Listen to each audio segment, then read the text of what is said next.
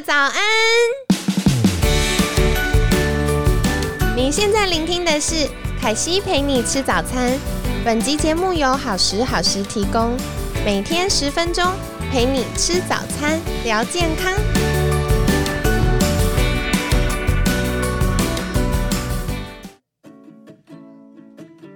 欢迎来到凯西陪你吃早餐，我是你的健康管理师凯西。那今天呢，也很开心邀请到凯西的好朋友，同时也是功能医学营养师许瑞涵营养师。大家早安，我是瑞瑞，今天我来陪大家吃早餐，好开心哦！我觉得太可爱了。好啊，那今天其实我们要聊聊的话题就是关于胃。嗯，很多呃听众朋友来信哈，他就说他们嗯可能工作忙啊，或者是呃平常饮食习惯让他会有。胃溃疡或胃食道逆流的问题，对，但我觉得最困扰他们的是为什么吃药没有效？是对，可能吃药的当下，哎，缓了一缓，但之后又会复发，所以他就变成每次药吃完，可能一个礼拜药吃完，他又要回诊所再拿药，再拿药，再拿药。那关于胃的健康或者胃溃疡跟胃食道逆流，是到底原因是什么呢？其实它影响的原因真的非常的多，那最主要重点就是压力这个因子，就是，那尤其是呃，先比起胃呃胃酸。大家会有时候会考虑到，到底是胃酸过多还是胃酸过少？哦，还有胃酸过少这件事。对，那很多人常常会觉得，呃，我胃食道逆流是不是胃酸过少？它其实跟一个很重要的因子叫做我们我们的胃，它最主要的有两个接口，跟我们食道相接的是贲门，那跟我们的小肠十二指肠相接的是幽门。那很多人的部分是因为我的贲门是松的。嗯，那这个时候就会出现一个症状，叫做低酸性的胃食道逆流。哎，那是什么呢？就是我们最主要，我们的胃也要够酸，我们的喷门才关得起来。所以很多人其实是我的胃酸分泌不足，所以说我的喷门关不紧，所以当我在吃一些食物的时候，我的胃酸就慢慢的被喷上来了。哦，所以其实是门没有关好，然后让它有食物的时候，那个胃酸就跑跑跑就跑出来了。对，所以它就会在我们的嗯，就是在喷门的地方就有一些灼伤。所以说，大家如果真的觉得自己有胃酸逆流的问题，就不要自己去买药，我真的觉得要先去给肠胃科的医生去判定到底是什么原因引发的，这个重这个重点是非常重要的。哇，这是很重要的提醒，因为特别是现在很容易在网络上或药局买到一些呃改善症状的药物，但关键其实是要先找到原因，对不对？对。那还有一个很常见的，就我们所谓的细菌的感染，就所谓的胃幽门螺旋杆菌。哦，对。对。嗯，所以我们常碰到很多客人，就是觉得自己好像胃酸逆流的问题，或者我自己觉得我消化不良，那就开始吃一些胃酸抑制剂，那这些就会引发更多更多后续的一些问题，肠胃道的问题。哦，所以其实不是呃有胃酸的问题就要先吃胃酸抑制剂。嗯，不是。哦，哇，这是很重要的提醒哦。对。那说回来，像刚刚有提到像压力呀、太饿或细菌的影响。也跟大家饮食习惯不佳，或者是哎一直吃制酸剂有关，对不对？有，那就是回归到问题，就是胃酸，胃酸为什么胃要那么的酸？它其实最主要的功用就是消化我们所谓的蛋白质的食物，消化食物。那另外一个特点什么？杀菌。哇，这很重要。对，所以说我们常常的话就是，嗯，习惯不佳。什么习惯不佳？就是跟大家提醒，就是吃饭的时候，吃饭前后至少半小时不要喝汤、喝水、喝饮料。你想想看嘛，你的胃酸分泌出来消化食物的时候，你又喝汤、喝水、喝饮料，那你的胃酸是不是就被稀释了？那你身体怎么做？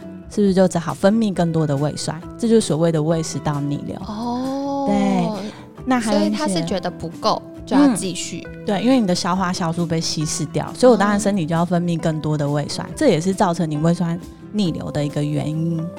嗯，那再来另外一件事情，就是如果你又喝汤、喝水、喝饮料，我身体没有办法消化这些食物，对，压力太大，那就往我的肠道里面冲，所以就变成我的肠子去接收这些没有消化好的食物。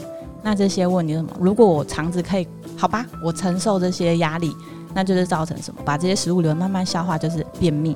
那另外一件事情就是什么？我的肠道蠕动过快，那这就是就是所谓的所谓的呃拉肚子。所以这时候就常常在有些人大吃大喝，大概半小时以后就冲去厕所了。啊，好有道理哦，原来是这样子的影响。对，那另外，如果胃酸不足的话，也会增加我们胰脏和肝脏的负担呐。对啊，因为最主要就是我们消化这一些食物的消化酵素，就是我们的胃胃酸。那再来的话，就是我们肝脏分泌的胆汁。那再就是我们肠跟呃肠嗯小肠啊跟胰脏分泌的这些消化酵素。对哦。所以，嗯，刚刚也有提到哈，胃酸有个很重要的功能，就是要杀菌。那如果它没有好好杀菌的话，或者我们食物当中有一些坏菌，它也会造成我们肠道的不健康吗？对，当然。所以说，肠胃的问题，它两个是一起的。所以说，刚刚讲到的胃幽门螺旋杆菌的部分，它其实影响发生的原因，一个当然就是有可能就是当您的吃饭速度过快。你的食物没有咬碎，所以你的胃酸没有办法好好的杀菌。另外一个就是您吃饭的时候喜欢喝汤、喝水、喝饮料。嗯，好，所以这也是给大家提醒哦。如果呃胃酸没有好好工作的话，它除了会影响我们的胃之外，也会增加我们肠道菌丛失衡的状况。另外的话，也跟我们营养吸收有关。是的，没有错，那就是回归到，其实我们的胃酸它还要这么酸的一个原因，它是因为跟一些营养素有营养素的消化跟吸收有关。那尤其是维生素 B 十二，然后还有一些矿物质，例如铁啦，例如钙啦，这些食物都是要先经过我们的胃酸消化之后，我们肠道才能吸收。所以说，如果你的你习惯就是不舒服就吃胃酸抑制剂，这个东西真的被大家太滥用了，就是长期下来之后，可能就会出现潜在性的营养不良，最常见就是贫血。所以说，有时候我在营养咨询的时候碰到一些老人家都有一些贫血的问题。哦，那其实后来询问下来，大部分都是消化的问题，没有好好的去处理，所以长期下来造成他们一些营养上面贫血的症状出现，这样子，甚至是一些肌肉流失的问题。哇，所以的确也因为我们的胃酸会帮忙分解呃蛋白质，然后呃胃不好又会影响到我们的。呃，B 群和矿物质吸收，所以像是贫血造血的时候，它需要的营养素可能就不够了。然后再来，没有好好消化蛋白质的话，它又影响到我们呃蛋氨基酸的吸收，也会增加肌少症的风险。对，没错。哇，所以像嗯，凯西之前有在粉砖，还有在那个佳音电台分享肌少症的时候，我们有聊到，大家都以为肌少症只是肌肉变少，然后特别是有一些乐龄族群会觉得，反正我现在年纪大了，我需要的肌肉也没有那么多，又没有要攀岩，还是做什么 搬东西很难的事情。但其实不是，因为呃，肌肉的流失，它也代表我们。老化的先行指标，对，那尤其它是跟骨质疏松是一个很相连的，嗯，那尤其是因为最主要为什么会跟骨质稀疏松有关系，是因为呃，当我们在运动的时候，我们的肌肉它的肌腱是连在骨头上的，所以当你在运动的时候，你才会对你的骨头产生拉力。那这个拉力就会帮助我们的骨质留在我们的骨头里面，所以当你的肌肉量不足的时候，你就算再怎么运动，它产生的拉力还是很少，那还是会造成骨质疏松。哇，所以这很重要哎。对，所以并不是多运动就可以预防骨质疏松，重点是你要有足够的肌肉量去产生足够的拉力。哇，对，而且我觉得很多时候大家可能为了要减肥，然后或者是嗯为了健康，就会觉得哎肉不要吃这么多。对，但其实长期蛋白质摄取不足也会影响到我们肌少症，然后进而跟我们的骨质有关。对，哇，所以没想到从一个肠胃会衍生这么多要留意的事情。是，那接下来也想请问，刚刚听到很多这个呃。胃啊不好不健康，会对于我们健康造成的影响。那到底有什么是大家日常生活中就可以执行的技巧？有什么解方呢？那首先的话，就是请大家就是用餐很重要，前面有提到过，就是用餐前后三十分钟禁止喝汤、喝水、喝任何的饮料。那这在这里的话，我要特别提醒一个族群，就是所谓的健身的族群。啊，因为现在大家很习惯运动之后就喝一杯高蛋白，对，那其实你想想看，基本上，嗯，高蛋白冲泡一匙的高蛋白里面，大概里面的蛋白质大概就是差不多二十五克到三十五三十克。那我们一颗鸡蛋里面有七克的蛋白质，所以说你等于运动完之后，你喝一杯等于吃下了四到五颗蛋。那你基本上想想看，我们正常人吃四到五颗蛋，你大概需要花个十分钟到十五分钟。可是如果我们正常，你问他们喝这些饮品，都是咕噜咕噜就喝完了，对，大概十秒 二十秒就喝完。所以你看，就发生到一件事情。你在很短暂的时间喝进肚子里面，所以你根本没有经过口腔的消化。对，口腔，因为它不需要咀嚼，它是一体的。对，那再来的话就是你喝进去之后又是大量的水分，所以你根本肠胃没有办法好好的去消化这些食物，就冲到肠子里面去了。所以它对于肠道的菌相影响是非常的大。哇，所以要留意，就是呃。有的时候运动完的补充也是要适度的，也不是说哦喝越多越好，这样是要慢慢喝，回归到吃这件事情。哦，哇，所以给大家一个解方，也不用担心说运动完不能喝高蛋白啦，就是喝的时候速度放慢一点，对，不要像灌水一样太快下去。对，然后另外，嗯，凯西刚其实听到瑞涵营养师有提到很重要的部分，就是。呃，饭水分离，前后三十分钟，禁止喝汤、喝水、喝任何的饮料。那如果是饭前喝一小碗，就是比如说排骨汤或者像紫菜蛋花汤，暖暖胃，这样可以吗？我大概都建议我的客户，如果真的戒不了喝汤这个习惯，大概就我会比较希望说，那你至少吃饭前十五分钟，大概喝个一小碗的汤可以，吃完之后稍微休息一下，再开始吃东西。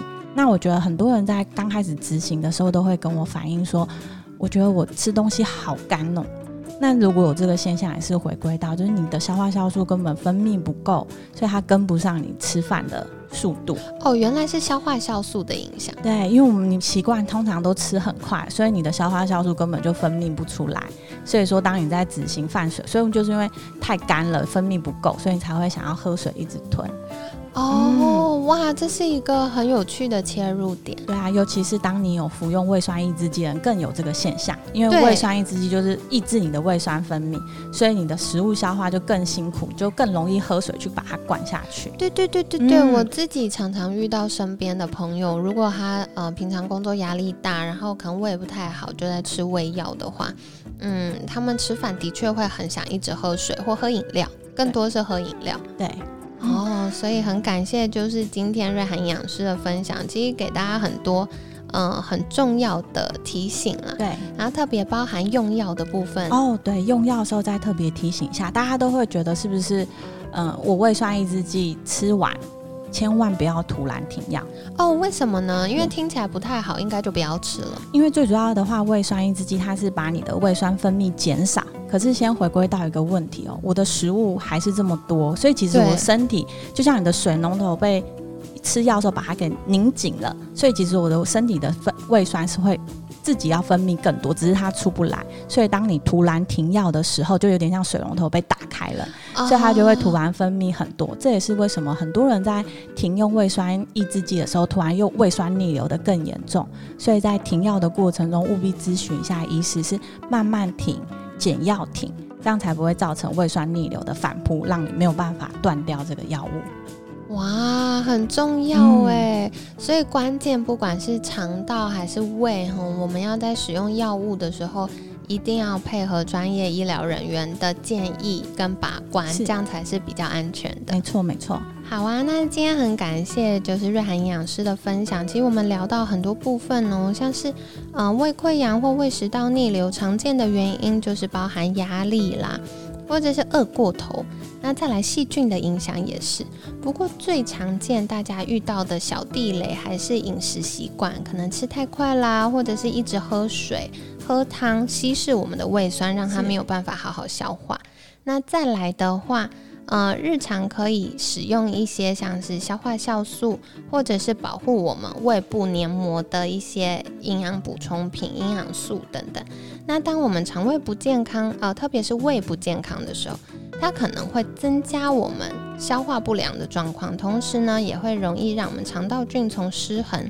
再来呢，像 B 群或一些矿物质需要胃酸的帮忙，那胃酸不足的时候，也会容易出现营养不良的状况。那同时呢，要提醒大家，呃，在停用药物或使用药物的时候，都要配合医生的治疗哦。然后饭前饭后尽量不要喝水。那如果有喝水习惯，呃，喝汤的习惯呢，可以先喝一小碗汤，对，然后大概休息十五分钟之后，再开始使用正餐，这是比较刚好的。那今天也想要邀请，就是瑞涵营养师再次跟我们分享，到哪里可以找到你呢？好，那首先的话，就是我平常的话，可以在我的粉丝专业叫做“吃营养学瑞涵营养师”的这个粉丝专业，那我就会不定时 PO 一些跟功能营养比较相关的一些讯息在里面。那再来的话，目前也有在两家诊所做营养咨询。那一个的话是星期一跟星期四的下午在圣地亚健康管理诊所，那另外一个的话就是星期三的晚上在安民家庭医学科诊所，这两个地方都可以找到我。好的，所以如果大家有需要的话，也可以再去诊所电话预约，是，然后安排就是瑞涵营养师的咨询。那今天呢，很感谢瑞涵营养师的分享，每天十分钟，健康好轻松。凯西陪你吃早餐，我们下次见喽，拜拜，拜拜。